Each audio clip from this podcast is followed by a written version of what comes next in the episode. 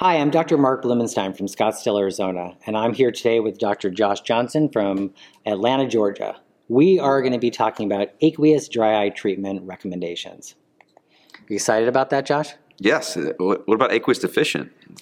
Yeah, I mean, we could talk about that. Um, you know, we can get into it if you want to. Um, but literally, what I want to know first and foremost, you know, there's 33 million Americans that supposedly have this disease state that we call dry eye. And I think for all of us, most of us as optometrists, our first line of treatment is an artificial tear. So when you are looking at treating patients, you know, is artificial tears your first line of treatment still? For me, yeah, it's- first line for the patient. They've tried it, they're doing OTC stuff, they're self treating, but when they come to see someone like us, we're going to give them a prescription medication to suppress that inflammation, sort of the root cause of all this. So, do you? So, I don't particularly consider an artificial tear a treatment. I consider it that palliative, momentary sense of relief. Um, do you try to differentiate the different tiers for your patients? Do you tell them when they should be using it, or h- how do you talk to me the conversation you would have with the patient about in and around artificial tears? Good tears? question. You know, I want them on something that's good, something we recommend as physicians. Like a name brand. Uh, Correct. You know, not something with a lot of BAK or preservatives, but we're going to switch them. I really just tell them, do what you like. I'm going to start something different and we're going to change the game. You're here, you're not having improvement with your symptoms. We're going to get, you a prescription medicine that's really going to work to treat this and the root cause, working towards a cure. We know there is no cure, but we're going to give you something that will work towards a cure. Oh, that's great. I mean, I also like the uh, Digital Underground reference, do what you like, because I am a big Humpty Hump fan as well. Um, so, excellent point. But you had mentioned preservative free. And I feel that the biggest challenge sometimes we have as doctors is, you know, when when do you tell a patient, okay, now you need to use a preservative-free drop as opposed to just using one that has a more mild or a better type of preservative? Yeah, you know, we, we shift to preservative free when we're doing more than four times a day. But we know there's about 1,500 different proteins in the natural tear film. If we're doing more than four times a day, sometimes that can wash away what Mother Nature gave us. You know, all these mucins, um, you know, all those proteins we have there, epithelial growth factor, um, everything we have there, we need. We don't want to wash that away with an artificial tear. That that's a really good point. I mean, you don't. I, I don't think we oftentimes think of the fact that it's like, well, you know, it's an inexpensive alternative. Patients don't seem to be bothered by using tears. Oh, you're doing it every minute. You do you, boo. Keep doing that. But you're right. I mean, it sometimes can have a, a negative effect, and oftentimes, you know, the preservative itself could be causing problems too. So, in your particular case, you look at a patient, how often they're using it, will determine whether or not using a preservative free. Yeah, typically. So, you know, if they're using more than twice a day, we'll talk about prescriptions, uh, really therapeutics that work better. And if you're using it more than four times a day, we'll go towards a preservative free option there.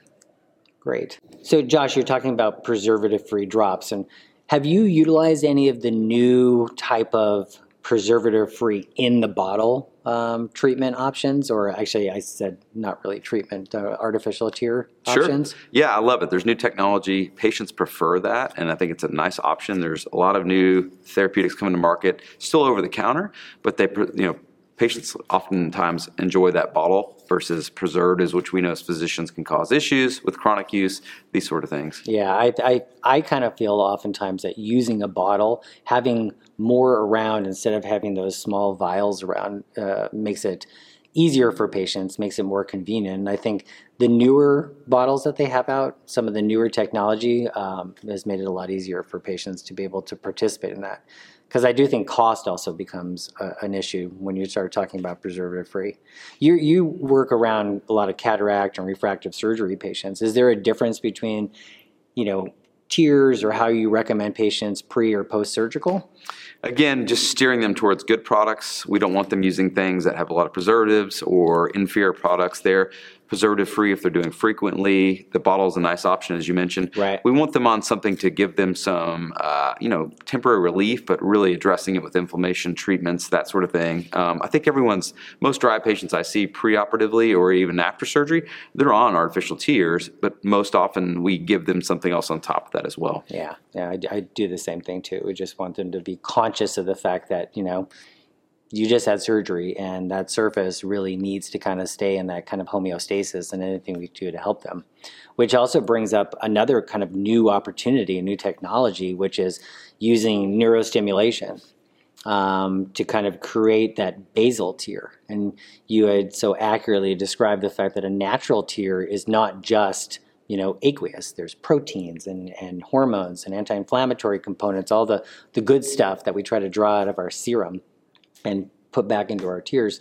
Um, have you started utilizing or have you used the neurostimulation um, in your, your practice? Sure. You know, as you and I both did neurostimulation many years ago with the device, right? We have now from Michael Ackerman uh, that developed uh, TrueTear, and we have neurostimulation, which led to development of, of course, what's out there now with the nasal spray, and of course, activating the similar pathway, the trigeminal nerve, activating that sort of normal parasympathetic tear production, right? Can we help the body produce more natural tears to get more of what Mother Nature intended us to have, whether it's the aqueous layer or even goblet cells releasing mucin, of course, um, all the different components that are there. It's been nice to have another option. For me, it's been fun, exciting. A lot of our chronic dry patients want other things. They may need more than one therapy, so it's nice to have. So, so I didn't mean to cut you off, but I just did. You said chronic patients. So, are you waiting to use this on your kind of like end stage patients, or where where does this fit into your practice? For me, in my clinical practice, most of my folks are chronic dry sufferers. So we've had a small amount that are naive to therapy that actually don't want to use drops. So this has been a nice option, a drop-free option there for younger patients that don't want to mess up their makeup, that sort of thing. But just the majority of what I'm seeing day to day, they're already on X, Y, and Z. They're still having breakthroughs. They're having issues with symptoms. This has been another pathway to help them produce more natural tears to give them some symptomatic improvement there. Yeah, I think I think it's exciting the notion that it's like we tell our patients keep your eyes lubricated, and then we tell them to use something that's artificial you know and and yet at the same time it's like we all know that artificial flavors and anything artificial isn't always great for our body. Why would we think it's great for the eyes? Now you have an opportunity to basically tell patients look i'm going to help you stimulate the production of your real natural tears and i think that's exciting and to me, I, I utilize it from the perspective of look, if you don't want to keep putting a tear in your eye, here's a way to basically stimulate that, that pathway throughout the day. Twice a day, you do it. You know, you put it in your nose and, and make it work. Um, I think patients are excited about it. It's been fun. It works quickly. You know, we've seen that in the clinic. Um, nice, you know, no real big side effects. It's it's it's a nice option for patients Yeah. that need more, want more, or try different things. So we, we've talked about tears, and we've talked about just you know kind of utilizing utilizing them as palliative. But you had said early on in this conversation that there is an inflammatory component, and I think there's on one hand we want to produce real natural tears, but if there's inflammation um, that's kind of inhibiting it or you know stopping our patients from getting the best quality of tears how do you talk to your patients about the fact that you know this disease state which we've labeled as something as oh it's just dry eye how do you describe it as more something sinister as an inflammatory disease state I think education is key and just talking to your patients about that. You know, patients understand the word inflammation because they perceive redness on their eye, redness, irritation, burning as inflammation. So we talk about artificial tears, that's going to give you some temporary relief, but really not addressing inflammation. That's why we're going to prescribe something to address that. Hopefully, and again, decrease inflammation, help you produce more natural tears, ultimately working towards a cure. So, Josh, when do you bring that into the conversation? Because you had talked about signs. You said, you know, when your eyes are red, or if you see maybe some blood vessels on your uh, on your lid margin, or you know, patients maybe they came into your practice, or you know, dry eye clinic. I know you have a, a specialty dry eye clinic, so they've already seen other doctors. But a lot of us see patients for their first appointment, and they don't come in saying, I have symptoms. They don't necessarily see their signs, but you know that their eyes are inflamed. So, how would you tell me, somebody who's just like, yeah, I'm living my life, you know, uh, that I have inflammation and it's something that we have to, to think about treating.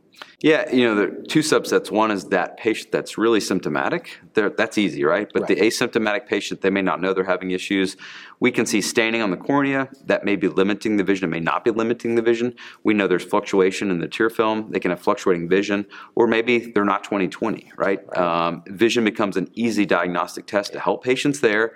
Um, blinking, all the things they may not perceive as burning or dryness. We'll talk about why we're going to treat them and diagnose that.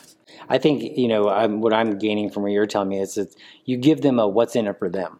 You know what's in it for you to start managing this inflammation is maybe being on your computer longer, or maybe the things that you thought were, were great, but they weren't as great, which is why you're sitting in my chair in the first place. Because if it was, you wouldn't be here, and we both know that. So, so we have different ways of addressing inflammation from a chronic standpoint. Um, you know, do you uh, do you utilize you know the different cyclosporins, um, whether it be 0.05 percent or 0.09 percent, lifitegrast? Um, you know, I think there's even a 0.1 percent cyclosporin coming across the border. H- how how do you talk to patients about you know starting them on a treatment regimen? Sure, you know, it's really that that discussion. You're using artificial tears more than twice a day. You're not getting the relief. I'm seeing clinical issues that are worrying me. Potentially, this is going to be a progressive issue. You're symptomatic. We're going to start a prescription. Ultimately, this will suppress inflammation, help your body produce more natural tears. We now have three FDA approved options to do that. Um, it's nice to have multiple options there, but 0.05% cyclosporin, 0.09%, very tolerable efficacious there, um, helps our patients, right? It puts them on a journey working towards that cure. Lifitegrast as well. So we have three options, which is nice. Yeah, I mean, I, I think also, too, unfortunately for a lot of us clinicians, it's also dictated by insurance and what, you know, insurances will allow us to treat. But to me, you know, getting them to know that we have to do something and you know as, as you had stated before you know the inflammation can affect things in a lot of different ways and I think you know this uh, proactive approach before we start to see those tremendous symptoms, before patients, you know, we're, we're, we're working backwards, and I think it's easier to work forward, especially when we have such great options. Yeah, I love catching that naive to therapy patient that's young because they'll respond quickly. You'll have these raving fans that come back to six to eight weeks later saying they're feeling a lot better that's not the majority of what we see. You know, it's that 65, 70, 75 year old patient we may start therapy. You know, it's going to be a little bit slower there to catch and reverse that disease state. Yeah. But it's nice to actually do something, implement treatment, and then hopefully reverse that course of disease. Yeah, you just Missy Elliott, drop it, flip it, and reverse it. You're just full of lyrical references. I love it. Something else that I think that we know, all of us, is that you know we want to talk inflammation. We have these these chronic patients. We know that they're doing you know a lot of things. Uh, I guess throughout the, the their day, but sometimes patients will get exacerbations or they'll get what we call flares. And you know, is that something you're seeing in your practice? Absolutely. You know, my business, if you will, doubles in November through kind of January, February. In Atlanta, where I am, that's going to be the heaters are coming on, low humidity. Um, and you know, we see that seasonal flare with allergies as well. So it's real, right? We have chronic, safe therapeutics to help patients that sort of steady state, helping them. But we're going to have flares that maybe four times a year, maybe five times a year, maybe twice a year. But it's nice to give something that's a little bit more potent, corticosteroid there to control that inflammation, help these flares. Um, also, induction therapy, rescue therapy, but flares is definitely a common thing we see. So, do you preempt that? Because for me, what I've seen in practice, especially in and around screen time, I mean, you, we all have been, and there isn't a patient that walks into my practice, and I don't care how old they are or how young they are, they are on a monitor, they're on a phone, you know, and if they're not on it, they're thinking of being on it. I mean, you know, they're jonesing to get on it while they're in the exam line, which is better. Wondering, hold on a second, can I just check my Insta account? No. And to me, you know, what I what I try to do is let patients know that these are the times when they may have these flares, and we may have to treat that differently. Do you proactively um, give them an opportunity to treat that, or do you wait until they're symptomatic? I mean, how would you address those flares? You know, we give them now, we have an FDA approved option for flares and treat that. And that bottle size is pretty big, right? We can do this four times a day for two weeks. We can do it off-label short-term or you know maybe a little bit longer in some cases we want to monitor iop to make sure that's okay we see in our practice steroid use goes up during the winter again low humidity heaters are on and then of course during spring there but we all have those patients that get that flare here and there and it's nice to have a bottle size where they can use that twice a day four times a day whatever they need to get through those periods where they have these flares Yeah, I think I think one of the greatest assets that we can do for our patients, because I mean, let's be honest, eighty-five percent of all comprehensive eye exams go through optometrists. I mean, ninety more than ninety percent of all contact lens exams. We're seeing patients, and as you know, you kept saying the naive patient. I mean, we're seeing them as, as optometrists. We're seeing them in our chair, and we. I think it's it's incumbent upon us to let them know we know what's going to happen to you. We've seen this. It's you know it's the uh, tale as old as time, and more importantly, is to be able to say, look, we now have options to help you, whether it be talking about those preservative-free bottles, or whether talking about neurostimulating to make tears, or chronic inflammation, but even you know the flares that your patients are going to be having. So you know dry eye right now, I think we have so many opportunities to help our patients. It's really just a matter of talking to them. I'm going to leave you with one more question. Is there ever a day that you see patients where you don't talk to them about the quality of their tears or talk to them about their ocular surface? No, it's just the most common thing we see, right? Whether you're doing vital dyes, lissamine green, or fluorescein, or just visual fluctuation, keeping it simple, um, it's it's an everyday thing, right? If you look at the data, there's such a, a large amount of patients suffering from these things. It's not sight threatening, but it's very symptomatic and can be a nuisance for patients there. So it's it's multiple prescription uh, prescriptions multiple times a day, uh, doing that to help patients for sure. Yeah, yeah, great point. I mean, it's not a either or.